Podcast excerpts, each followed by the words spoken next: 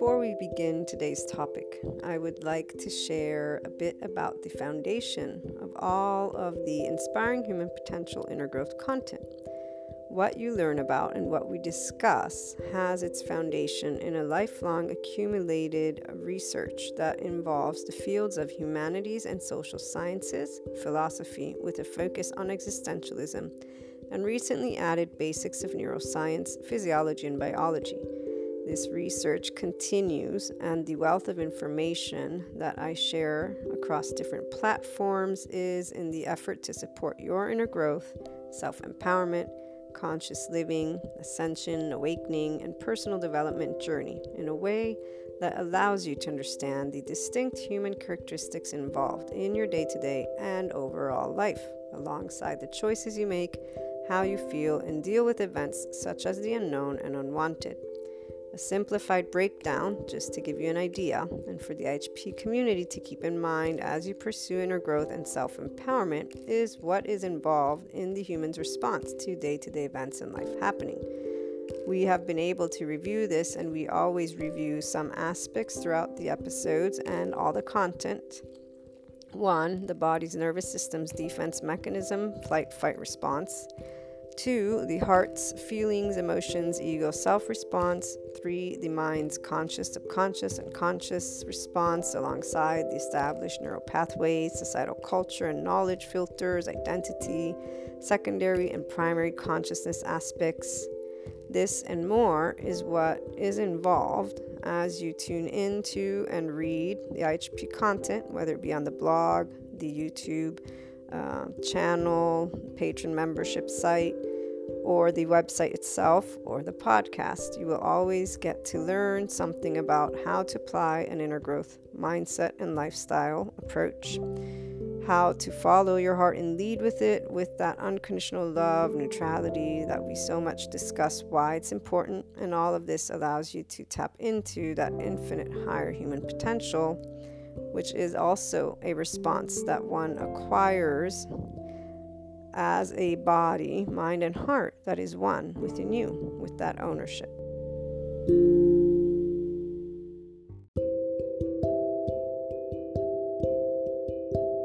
Welcome back to my lovely I H P community. If you tuned in to short one, you know that we're talking about how to work with our lovely, uncomfortable, and difficult emotions, even though for the five D self-empowered enlightened person, they are not uh, difficult or uncomfortable in a way of, oh my God, not again. And as we were closing out the episode yesterday, uh, we explored how it is a day-to-day process to get to know through the inner growth mindset, how do you deal with uncomfortable and difficult emotions? Are you in a ventral vagal state? Are you in a sympathetic or dorsal vagal state? Do you know how to map out that nervous system's response? Do you know what animal defense states look like? These are all lovely things that I got to embark on and learn about, and I'm going to keep learning more, but through my completion of the um, trauma educational certificate, I now have a way that I can approach completely the somatic experience that we have, the somatic, our body. So when we feel things somatically, that's the body. Emotionally is the, one could say the heart, but um, this is where let's not be sticklers of that. However, do remember that the brain and the heart have neural pathways. So the heart does have memory, and therefore emotions do surface from a memory. The mind is where you get to navigate a space. So when we look at all the input that I've received from nicabm dot com, bunch load of Netflix documentaries, um, we have Somatopia, that's where the educational certificate for dealing and working with trauma, so learning in depth the somatic approach and how to support people through that. And then just my reading, all the psychology material, all the sociology material, all of the, even the metaphysics as it turns out, everything, my clairs, all of that, okay? I have yet to dive into quantum physics, but with all of these pieces of information, I'm presenting to you those that are most important. The wisdom codes from Greg Braden, when he talks to us about this heart and the neural pathways, which I forget what he calls them, but they're wired like the brain is, so they have a memory. And then when he shares with us what happens when we have trauma, those neuropeptides, so that's the chemistry, and that wants to be released through tears, urination, I think is what he said, and then there was perspiration and urine. So there's a way that we release these neuropeptides. Obviously, that's where we also want to remember the love hormone, right? The oxytocin. So that kicks in when our parasympathetic nervous system is kicked in, when we are in a ventral vagal state, when our mind, the insula lights up, the amygdala, the temporal junction, and the prefrontal cortex. But the lighting up is when you're in a full state of compassion. So insula, as we rhythmically breathe, that is what activates this insula. Rhythmic would be a five, seven inhale. Usually we want to elongate a little bit the exhale because that's what activates this parasympathetic. So if you want it more, let's say you want to try and feel even safer, more at ease, you could do seven eleven, seven seconds inhaling, eleven seconds exhaling. Now remember though, those who have a traumatized, neglected, or abused body's nervous system's response, this will feel uncomfortable. It could feel uncomfortable because your body does not know sense of safety, did not get held enough to be able and engage in this ventral vagal state. And so some people, those who have trauma, abuse, or neglect, they will navigate between the sympathetic and the dorsal vagal. So they'll be on a high and then on a numbness complete. And I've seen these things, the switch. And even Sue, the somatic trauma teacher for those courses, she says anyone who has been traumatized will know very easily how to do this. That that's their comfort zone. That's how, because imagine you're an infant again. As an infant, you're not thinking. Your body develops, one, the first ten, twelve months of your life, the default network. Your nervous system is engaging with the external. The minute that the external is presented to you, your body contracts. So that's already a sense of uncomfortableness, external, because you know it's not you. By six months is when we are where we need to attach. That's when the attachment theory gets applied and where they've realized the six-month-old knows they must attach. The body knows, otherwise I won't live. So crying out for help is an actual need. And when there's not the attachment, the body is like, oh, I can't attach, so I must defend. And this is where that dysfunction, right? The, I forget, the function dysfunction. We've read about that one. Let me go look at it. Here we go. The, it's called structural dissociation, excuse me. So structural dissociation is when a child is abused, their defense system will naturally work to shield them from harm. This is our defense system. We have that, and then we have our attachment system. But this infographic, it's from N I C A B M dot com. The attachment system, their attachment system will still want to be loved and cared for by the parent. So you'll see this infographic shows a child getting yelled at, and then the child trying to attach to the parent who's turned around and not. They're, they're saying, nope, I don't. You're no, I don't like you. You're not a good, you're not good. You're not, I don't want to touch you. Okay, I'm not going to hug you. I'm not, no. But this parent's turned around. So this creates an internal tug of war where different motivational systems are working against each other simultaneously. The motiv- motivational systems are your defense and attachment, guys. Okay, this can cause a patient's conflicting parts to separate. This can lead to split in their sense of self and a dysregulated nervous system. Dysregulated, because it hasn't been regulated to know what sense of safety means. So people who have this level of dysregulation, there's a tendency to navigate life not from the sense of ease. So any emotion is really uncomfortable, and um, there's a way that there will be reactiveness. The secure attachment person will be an average, is what I'm going to say. Those who are reactive, like what happened to me, they have trauma that is way deeper, and they don't know about it because, again, people don't really, one, uh, even the psychoeducators, they say to be careful of how to use the word, but it, I think it's only because people then put it out of context and just use it as an, it's not an excuse, but they just use it as a label. I'm using it because when we do see quote-unquote evil, it's not evil, it's trauma. Any person who's reactive and biologically rude has some form of attachment styles, some form of defense mechanism they grew up in and with, and that it can be matured if presented to them with kindness, love, and compassion. Because if you're yelling back at them, well, guess what? They're just going to keep yelling at you. And here's where, you know, that's just a simple example. But trauma is something very real. Attachment styles, they all have it. So it's whenever you are, whenever you are in a charged state, those are the younger parts of you. As Sue points out, we all have them. When you are completely self-empowered, you recognize what those are. The five D body type, so for me, from everything that I've learned from the psychoeducators, they do not feel that I've ever really had an inner critic in the way they describe the inner critic, nor this shame thing in the way they describe shame, none of it. You know why? Because, you know, because the external isn't me. The minute my mother wanted to spank me as a three-year-old was the minute I said, you cannot do this, it's my body. Now, she spanked me anyways, but those were the words that came out of my mouth. It's my body, you can't spank me. And when she was done, I packed my suitcase because I was going to leave. This wasn't me being angry. I don't remember it. This is being told it.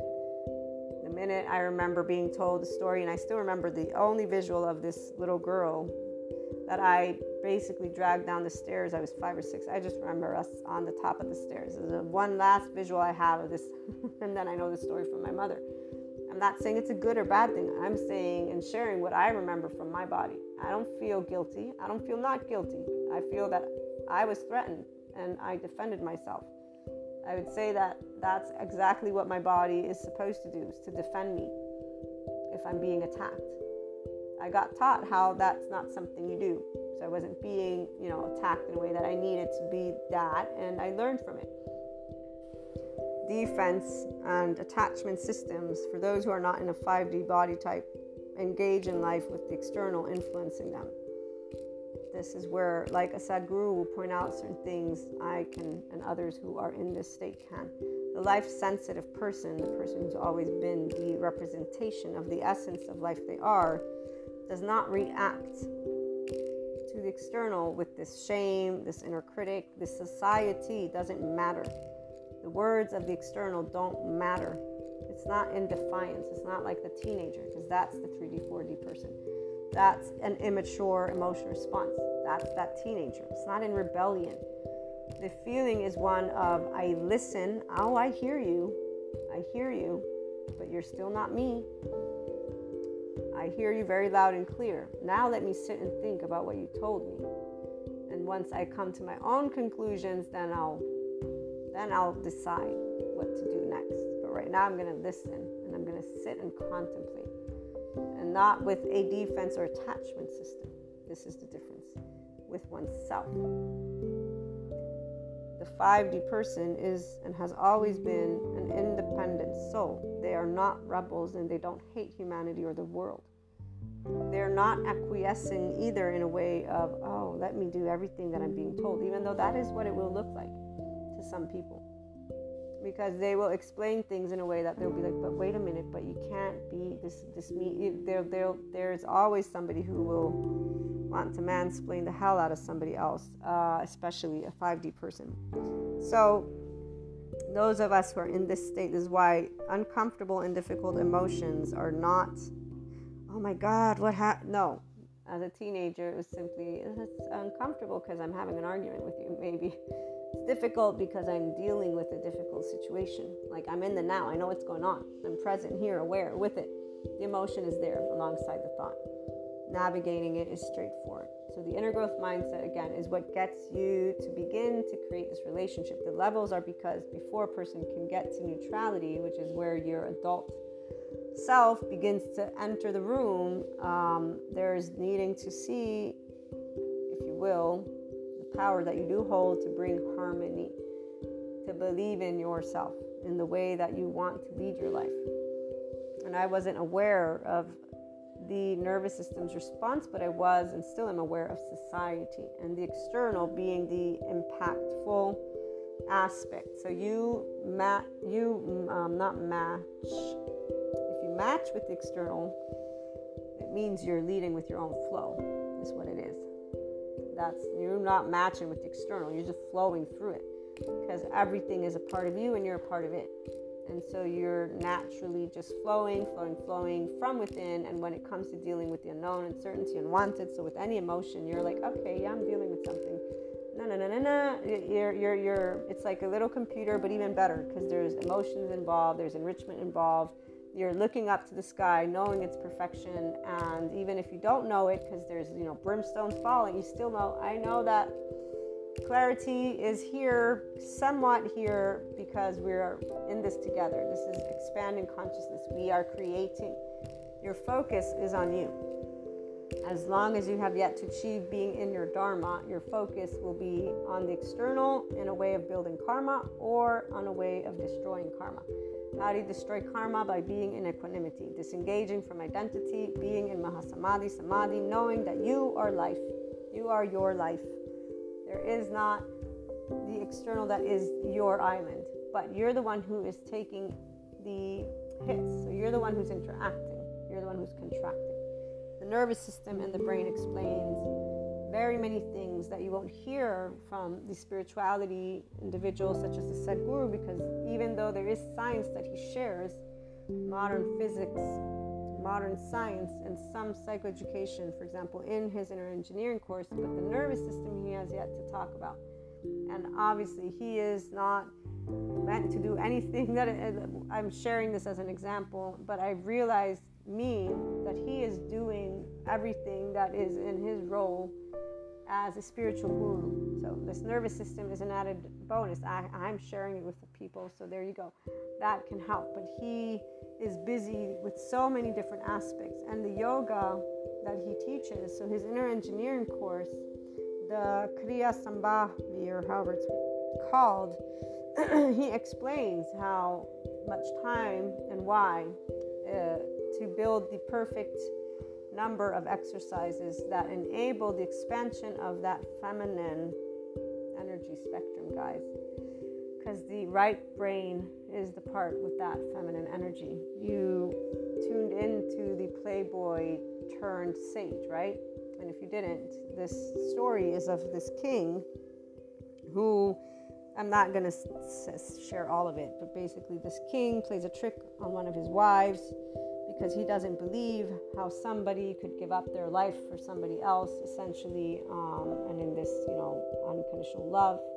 He just doesn't understand it because he has all these pleasures. He's got all, you know, it's kind of like a those movies and people who are materialistic and, and really people that are in all the other soul age groups, because anyone who's in another soul age group will have a flashlight.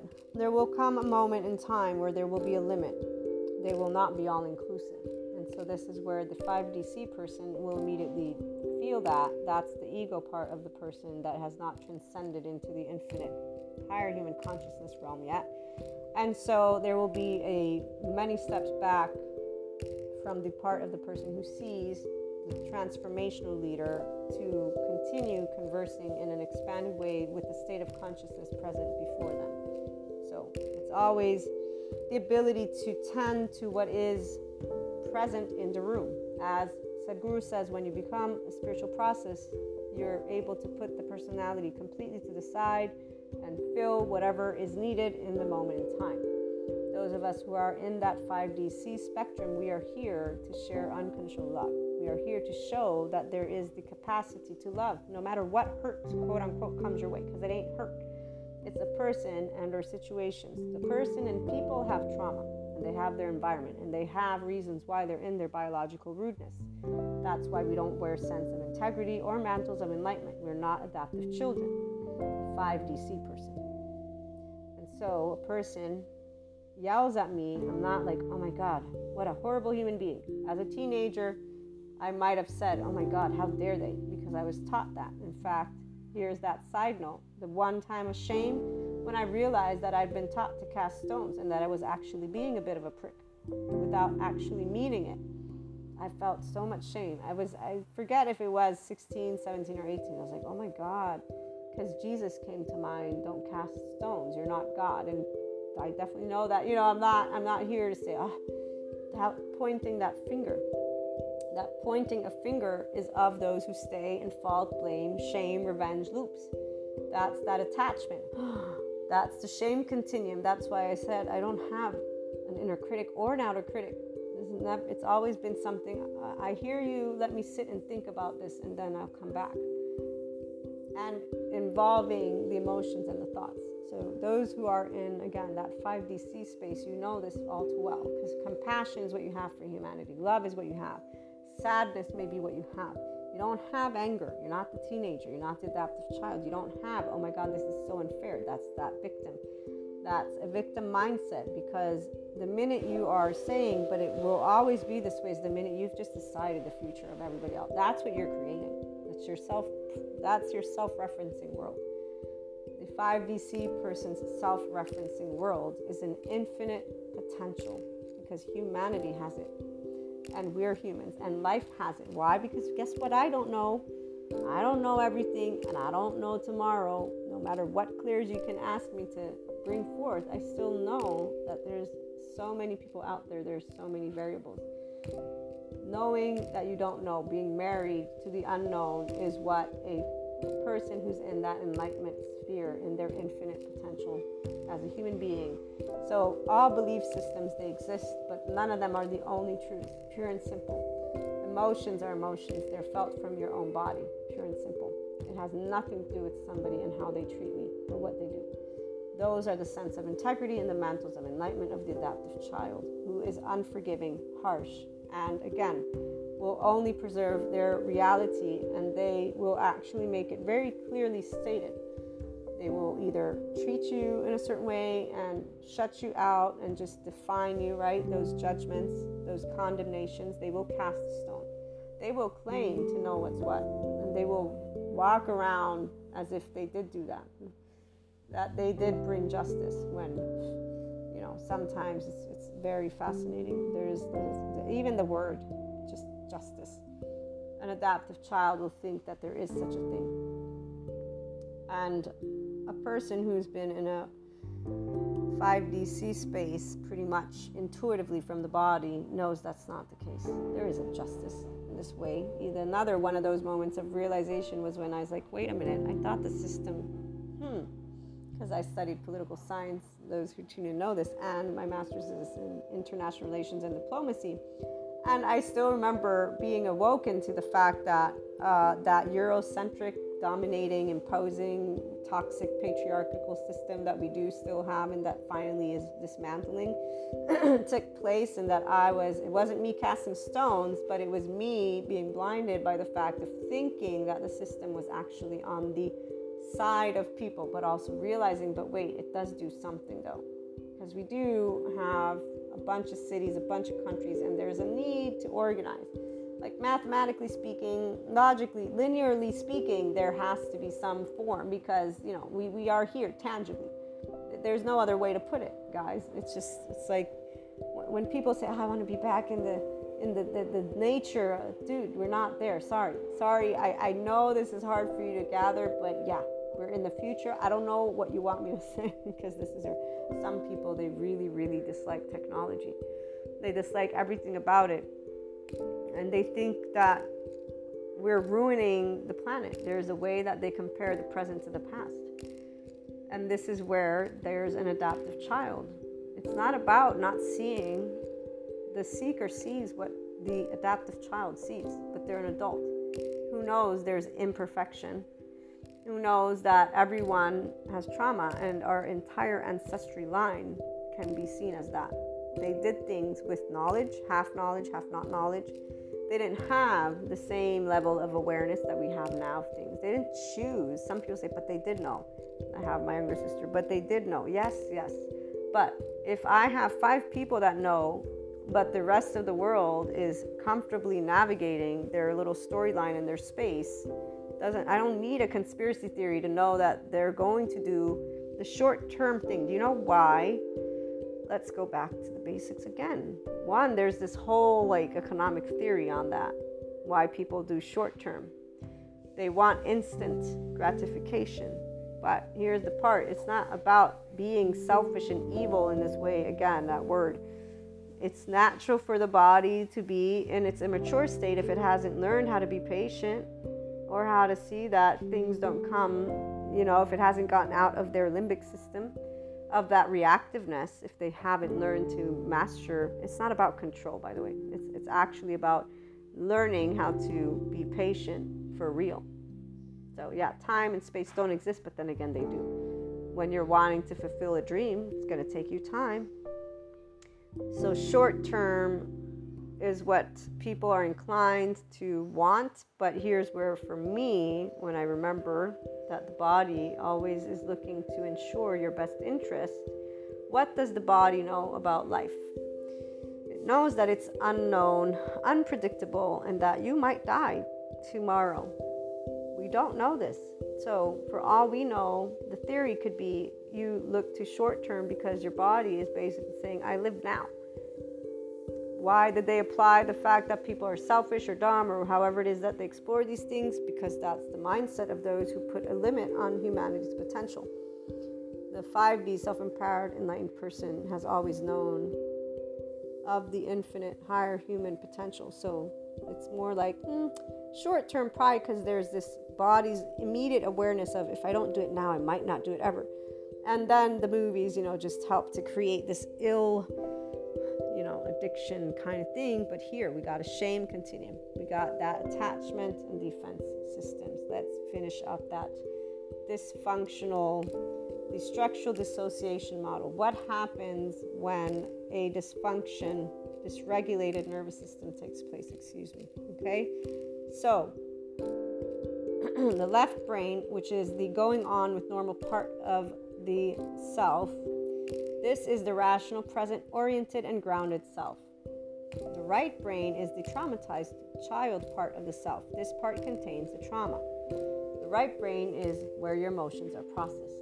The first year of life, only the right brain hemisphere is developing. If you don't get enough of those safe inputs, you are not going to have a developed. It's going to be an underdeveloped right brain. And again, that traumatized brain, enlarged amygdala. So the reactivity is what stands as long as you disregard that your way of not planning, your reckless, all the things that people, because they live the movies, but they're teenagers as grown-ups, like to flaunt around. Those shiny bling blings are an indication of the void. This is not a void because you've gone to the dark side in the way of what, again, people who still believe in the myth of evil are doing, or the three D, four D, or separateness consciousness. No. This is a person who has yet to claim their ability to be their own functional adult, who has yet to take a hold of those parts of them and to recognize that the body and mind is organized and readily reactive in a way that stems from your first year of life to your second, third, fourth, fifth, sixth, et cetera, et cetera. The default network of us is established by our ten, twelve-month self. It is presented at seven years old to our surroundings. This is a data point from, it's either Ron Siegel or Dan Siegel, if I remember correctly. I'm pretty sure it's one of the two. Not Peter Levine, but Peter Levine has things that he shares as well on this um, unverbalized trauma. So aspects that our body can surface as we're going on with life. So the right part of the brain, which is the holder of our emotions and the one that gets underdeveloped if we're not given a secure attachment at the very least, okay? It's always going to hold the charged states as long as you're disregarding. When you're able to take those emotions that are uncomfortable and difficult and tend to them, you're growing yourself up. So you go from the beginners of the inner growth program to the intermediate to the advanced. The intermediate is where you know what makes you happy, you know what doesn't, you know what you want, you know what you don't want. You claim it. This is the full-grown, I would say, adaptive child with the peripheral view of it being a teenager. We'll leave it at that one, right? Ready to fight for that life. But now we get to go to be that grown-up, to be nuanced, forgiving, compassionate, and knowing that life doesn't only go one way. So the structure does exist. We don't all like it. We don't have to be angry or rebels. That's not what's going to bring long-term. And it isn't even doable because you're just going to relive hell, quote-unquote, over and over and over again. So you learn to start implementing neutrality. you learn to start pausing.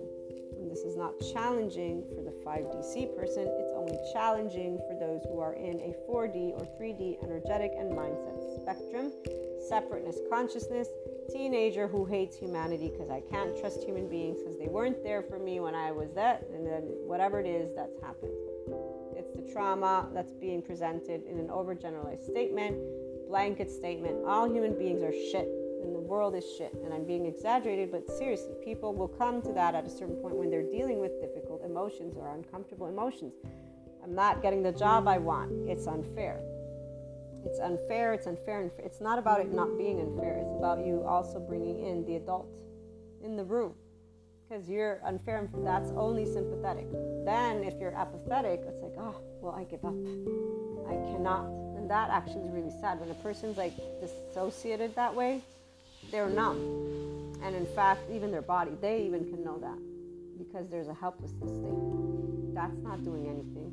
And here's why ruminating, as Tara Brock points out, you will not heal. And every psychoeducator, you don't heal. They state you do not heal when you are in fault, blame, shame, revenge. Those are secondary emotions. You're not processing the primary emotion, which is grief, sadness, upset. The body is uncomfortable. The emotions are in fear. We don't know what tomorrow will bring. It's just very, very scary and just not pleasant to wait for something that you need. So money, we need money as an actual necessity. But you getting into the sympathetic or dorsal vagal isn't going to bring that job anytime sooner, is it? Or that love or whatever it is that is in that. Because see, here's where for the five D C person, these things don't occupy our minds. The occupation is already on the sensation and the emotion. This is why when I shared with you, I think it was in yesterday's, when I realized I was judging emotion, I was like, Maria, duh, what are you doing? This is making your experience twice as difficult. It doesn't have to be. This is an emotion. It's called sadness, or it's called anger, it's called frustration, or it's called whatever it is, right? And here's where when we're labeling it, we're sending that blood from the limbic to the prefrontal, the executive decision maker. So let me finish reading to you this structural dissociation model, just so we have that one down. The right brain is the part that contains a trauma. This part is often drawn out by reminders of the trauma, and it may not experience much of everyday life. The survival responses of this self may include attach, cry for help, collapse, submit, please, appease, freeze, along with flight, fight, and flight, okay? The rational side, this is where people will actually be in, especially as they're just denying what happened. So their inner critic, outer critic, all took place. Now they're in denial. Ah, it's not so bad. There can even be counter shaming, which may be productive, but it all depends, because really you want to get out completely of this whole shame thing. And it's very straightforward. There's no reason for you to hold anything against your body or mind or heart. You can be the grown-up in the room at all times. I'm I'm I'm one hundred percent, you know, culpable of having an adoptive child with my family. I, I'm imperfect like everybody else. With strangers and people and the external, as long as they don't push buttons. In fact, recently I've been given my lovely, amazing opportunity to grow up that teenage uh, self a little bit more with the uh, support of a pokety-poke adult who's like a man-child, and who is actually, at least the last uh, encounter, they, they definitely poked, poked the bear, uh, so much so you heard the story. So I immediately knew those life-sensitive people, we know what we're being brought. Oh, thank you, here's my gift. My gift is to practice getting that Uh, immature charge state up a notch. Doesn't have to be full-blown peace and love yet, because that's not, I don't have an objective. When you're leading your life, you don't have an objective. It's not, oh, I'm doing this so I can be mantle of enlightenment. No, no, I don't need a mantle. My name's Maria. Thank you very much, right? This is what your name is, whatever your name is. You're, you're leading your emotions because they're yours. It's not, there's no other reason except for that.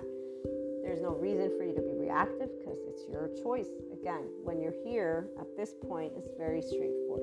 When you're getting there, That's where you're learning to pause and identify the inner critic, the outer critic, the denial habits, the withdrawal habits. You're learning to identify your nervous system's response, the way your brain works, the way your body works. You can only learn if you do this with curiosity, which you will only do if you have love and compassion.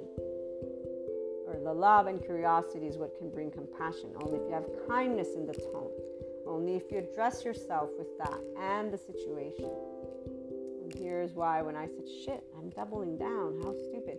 Then I was like, well, it's not your fault. They talk about these emotions as if they're negative. What else were you supposed to learn? You were a child, you got books, they, they write this way.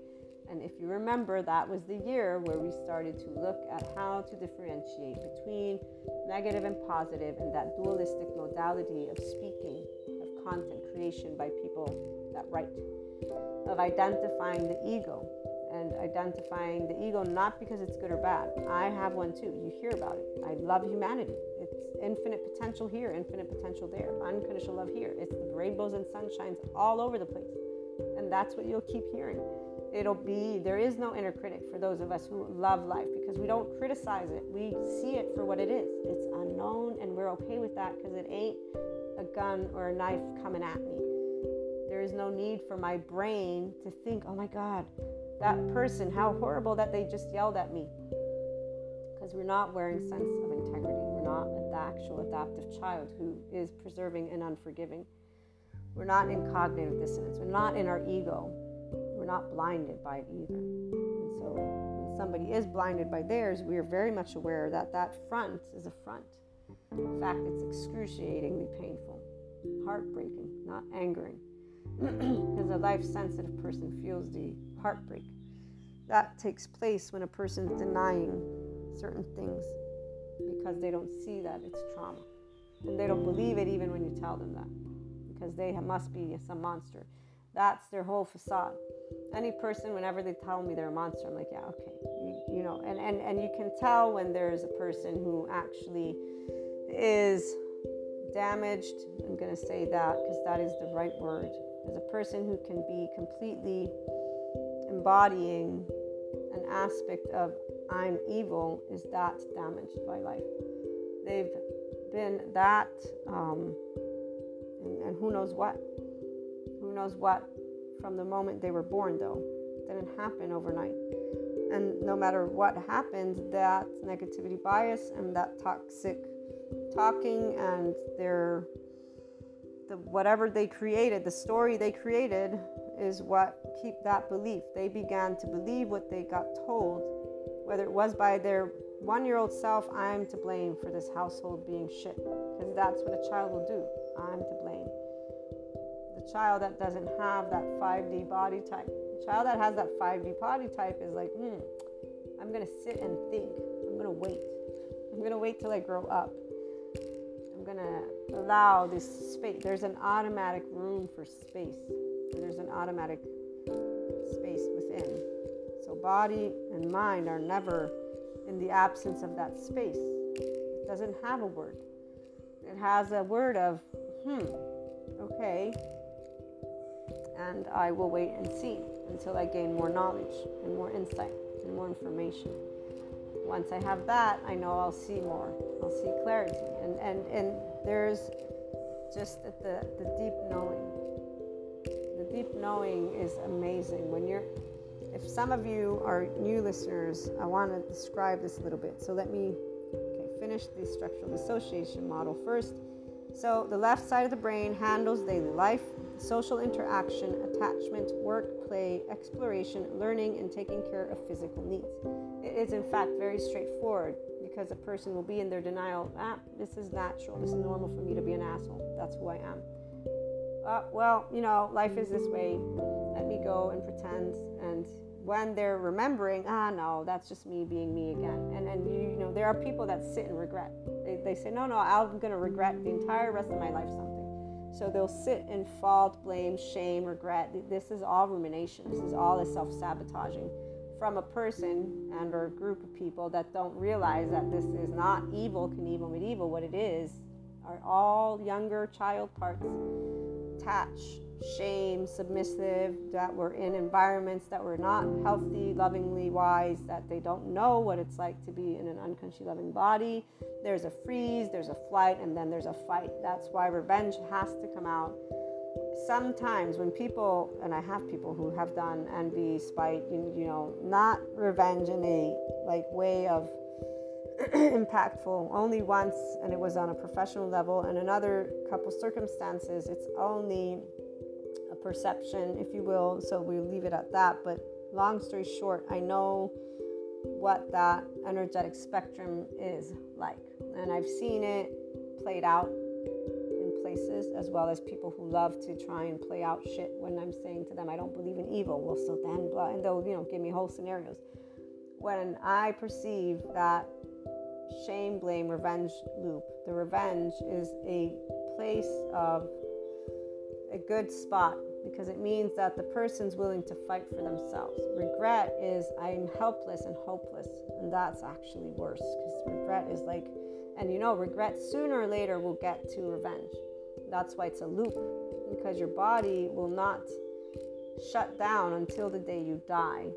That day it'll shut down. Until that day, your nervous system is going to keep using whatever mechanism you learn to keep using. This is why neuroplasticity is very important. Remember that neuroplasticity is, let me see, do I have it with me? Um, it's a way that the brain is neutral. So neuroplasticity, you can learn how to use your brain effectively. Here we go. I do have it open. The bright and dark sides of neuroplasticity. So neuroplasticity is the ability of the brain to reorganize itself, both in structure and how it functions. But it's a long-term game. And it's not a game. It's your life.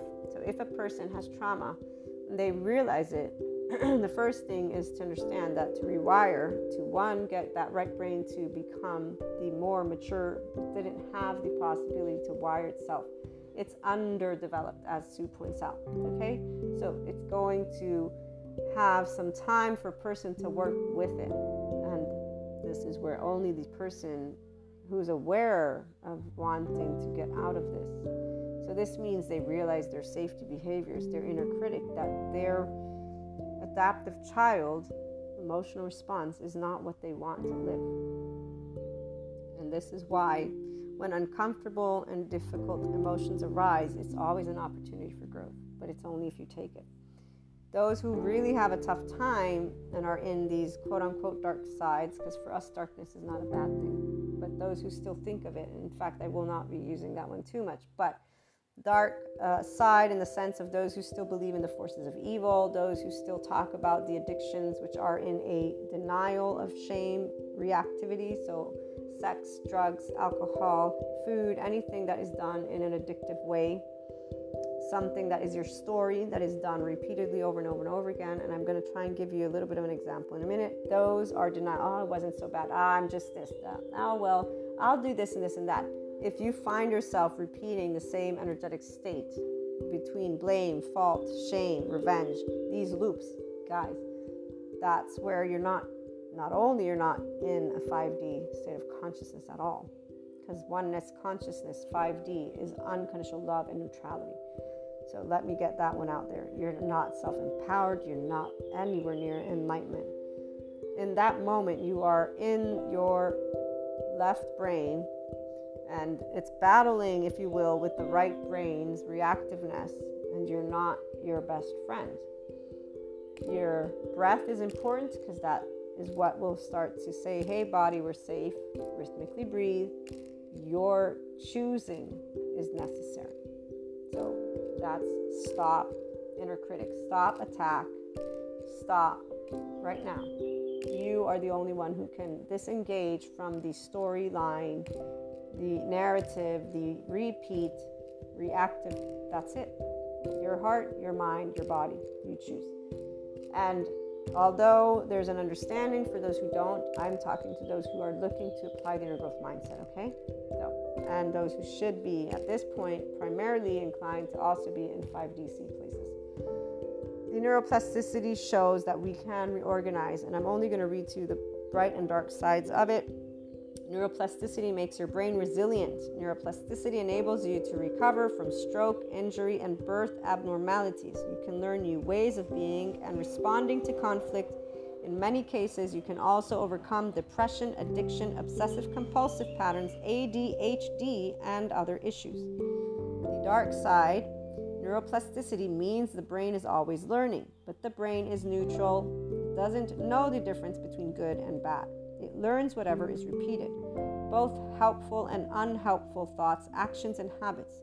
Therefore, neuroplasticity may entrench depressive, anxious, obsessive, and overreactive patterns, not to mention that negativity bias that the brain hones in on, and if you don't have a consistent ventral vagal state on, you have self-referencing patterns and words that are not in uncontrolled love towards yourself or humanity. So who you let into your home, into your bed, into your life. How do you talk to yourself?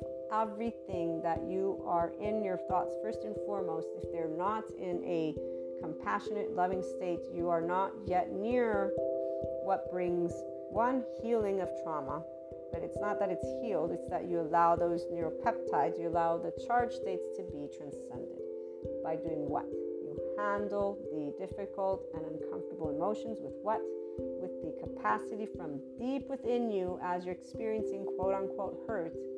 Say quote-unquote because for my five D C people, we know it's not hurt. It's the opportunity for growth.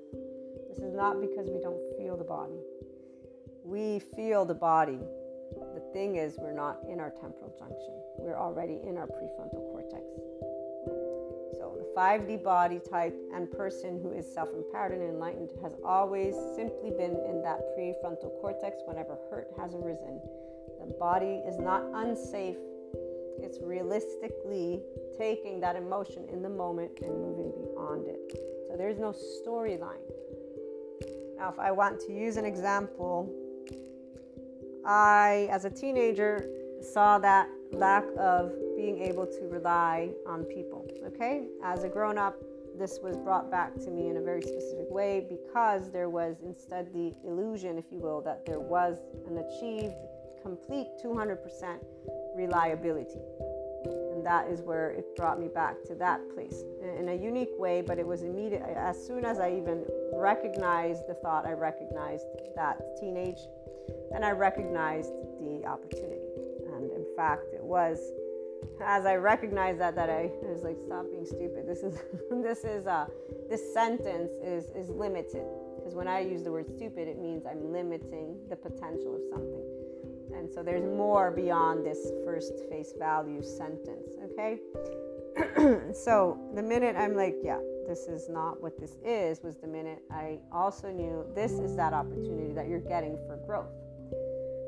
And the growing of those young parts is what I can share with you now. All of you guys get to do, because we're that we're there. The five D self-empowered enlightened person is there. So we're getting to become our full-on functional adults. We're getting to become our full-on seekers. The inner growth mindset leads people to achieve that state of neutrality from that day forth, if they achieve it. Because many people, when they're pointing a finger, they don't actually recognize they're in a story, and they don't recognize that it's a safety behavior. So here's the other example. That man-child that's poking at uh, my opportunity to raise the teenager from a firm person who's annoyed by those who um, invade my space and time.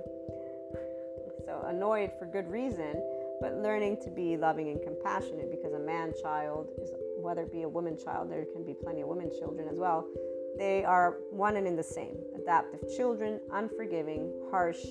Um, they are self-preserving, and they do see things on black as black and white. So this person, exactly, this is why I want to use this. They spoke a couple of things throughout these last interactions where I did point out to them in a way of sharing, well, I'm in this place. One, they said, I see things as black and white. Two, they said, I take revenge. If somebody hurts me, I will. And they did create this whole story of how and what they would do. And I said, just, just stop. Okay, I said, one, I'll make sure not to get on your bad side, but, you know, can we stop the exaggeration? Because, one, if you really are this type of person, then I'm going to say, I think you need help. Like I, I, I broke it down to the best of my ability, being polite, but also saying, let's be grounded here. So the stories are not amusing to me personally. And uh, the other people, they, they're just not as, um, they're, that's that difference right here. I'm not amused. That's the teenage part. I wasn't amused by teenagers back then. I'm not amused by adults that are still their teenage versions. And um, that's all I'm going to say there. Learning to remember that that's not a teenager. It is a man. It is an adult male who actually has trauma, who has safety behaviors. And they're presenting through their storyline their entire pattern of behavior, everything. Their, their uh, story, their self-referencing world is made very clear to me every time we talk. So this is where that is a limiting experience. When they said things are black and white, I said, well, you know, for me they're actually gray, and wait, they're a rainbow with gray. And they went on to say, but a rainbow is an ugly color. It should, it can't be in a rainbow, or not the the gray is an ugly color for rainbow. And I said, all colors are beautiful. There's no ugly color. So rainbow, yes, I know what it's made of, but for me, mine includes gray. As they keep going on with their little trying to get me to their dark side, if you will, they start to present, well, what if you find yourself in a room and there's five people, because now they were talking about Mexico and what horrors happen in Mexico, which they were talking about why they would want to go there. So again, this entire movie scene is being presented to me, and I'm thinking, okay, uh, and I said again to them, can we stop with the hypotheticals that aren't ever going to happen? Because I am a smart human being. Do you think I'm dumb? Do, do you actually, are you talking to me as if I'm a dumb person here? No. Okay, so do you think I would actually be in a place like that? Not to mention, why would you want to be in a place like that? Are you telling me that you'd actually, and what, what makes this enriching? I thought you liked museums and music and all of these other things. So what makes this enriching? Trying to get them to, again, relate to what they're speaking out of their mouth as they give me a self-referencing world that is nothing but bullshit from a movie. That's coming from a body, by the way, that is not vibing one inch of any of the words that come out of their mouth. Because if there's one thing that a five D self-empowered enlightened person is, is completely somatic, empathic. And being able to perceive revenge, as I was telling you, is something that I've experienced, as well as perceiving when a person has uh, specific intentions beneath the surface, okay? So I have forty-two years of my own life experience personally, and I can tell you that anytime my body has spoken any words to me, it's spot on, two hundred percent plus. So again, though, we don't use, people who are smart don't use hypotheticals. They use certainty. They don't take stupid risks. They take smart risks. They don't do impulsive. They do long-term. And no matter what anybody says, like that Sadhguru quote goes, when somebody achieves anything by luck, well then, they're going to be in a way with it. Those who achieve things by luck always live with the fear of losing it. That's because they got lucky. Now, if they're smart, once they got lucky, they build something solid. But let's just put that one to the side, because there's a long term, and usually people who achieve anything, it's because they've been building. But those who get lucky, they're either going to represent that fear, and you can always tell when they're afraid of losing it, because they're going to attach to it like hell. They're going to cling to it like nothing else. But putting that to the side, trying to connect back to dealing with those difficult and uncomfortable emotions. This person's stories are a way for them to um, learn to cope with a lot of things that I don't even probably know, from their household to their childhood to their teenage years, and things have come here and there of what they've experienced, which is not only probably rejection, teasing, bullying, just everything and anything. And, you know, the movies they watch, which a lot of us have. But again, the people who are in love with humanity and life don't look and say, oh my God, that's the truth of the, what the world is. No, that's not what we have. Again, we don't believe in the forces of evil. We, we never did. And now we know there isn't the evil button.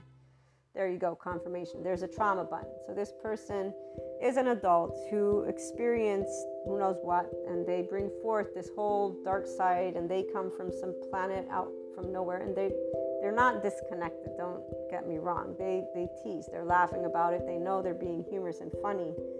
this is why it's the teenage version of them as a full-blown adult. But it gets um, annoying, if you will, here when they try to dominate because they're attaching to wanting to have everyone's attention. And in this case, when they're the last couple interactions, I'm having other adult actual conversations and they're trying to hog every space, every inch of that, okay? This is the part of, for me, learning to be the adult version of me and presenting, dude, stop hogging this space and really stop presenting to me your stories with respect and knowledge that that is a trauma response that this person is using. This is a limited version of them. They are not aware of it. They have had psychotherapy. They've shared that with me. They have been through things, some of them they've shared, and they are a okay. Here's where I think I've presented to you that Reiki aspect and the psychology to deal with their emotions in any way, shape, or form. They will move beyond the uncomfortable and difficult. That means you become the adult version of you with your emotions, okay? Because you see them for what they are, their safety behavior. You automatically have love, compassion, kindness, understanding for all involved. Every person, everything, every. There is no fear that you don't know about. When instead there's only a facade, which is what you will get in many cases, in many different ways, when that revenge, the revenge is a facade.